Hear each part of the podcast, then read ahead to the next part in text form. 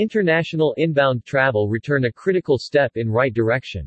After nearly two years of restrictions, Monday begins in earnest the return of international travel. When long separated families and friends can safely reunite, travelers can explore this amazing country, and the U.S. is able to reconnect with the global community. U.S. travel industry will welcome all vaccinated international visitors back to the United States after 19 months of pandemic-related border restrictions beginning November 8. Reopening a critical step in right direction, though additional federal resources needed to address visa processing backlog. In 2019, international inbound travel produced $239 billion in export income for the U.S. economy and directly supported 1.2 million American jobs. At air, land and sea ports of entry, and across destinations nationwide, the U.S. travel industry will welcome all vaccinated international visitors back to the United States after 19 months of pandemic-related border restrictions beginning Monday, November 8, a long-awaited milestone that marks the rebuilding of international inbound travel. This action is a key first step in the recovery of the highly lucrative international travel market. In 2019, international inbound travel produced $239 billion in export income for the U.S. economy and directly supported 1.2 million American jobs.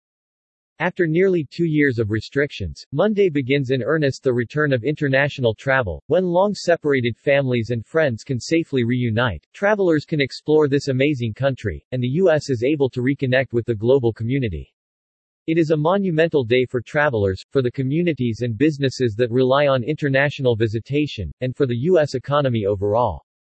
The countries affected by restricted travel, which included the United Kingdom, Ireland, the 26 Schengen area countries, South Africa, Iran, Brazil, India and China, comprised just 17% of all countries worldwide but accounted for a disproportionate 53% of all overseas visitors to the United States in 2019. The land borders with Canada and Mexico, the top two inbound markets to the U.S., were also closed.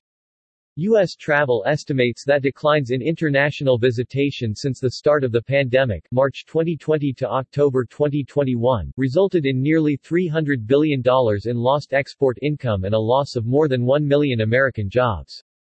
The association also estimates that the international inbound travel segment will not recover to 2019 levels until at least 2024.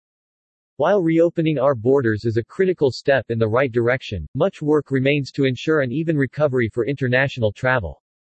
Specifically, officials must fully reopen and resume visitor visa processing at U.S. embassies and consulates to reduce the backlog for future visitors and accelerate the recovery of inbound travel.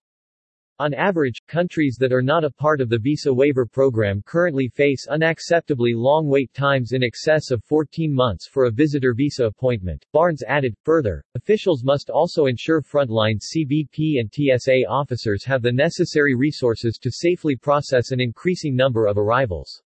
Of the top 20 countries for inbound travel to the U.S., only five countries have all U.S. embassies or consulates fully open for visa processing, according to analysis by the U.S. Travel Association. Other key policies, such as providing emergency relief funding to Brand USA, the United States Destination Marketing Organization, will be essential to restoring international inbound travel. A bill to provide this funding passed the U.S. Senate's Committee on Commerce, Science and Transportation earlier this year.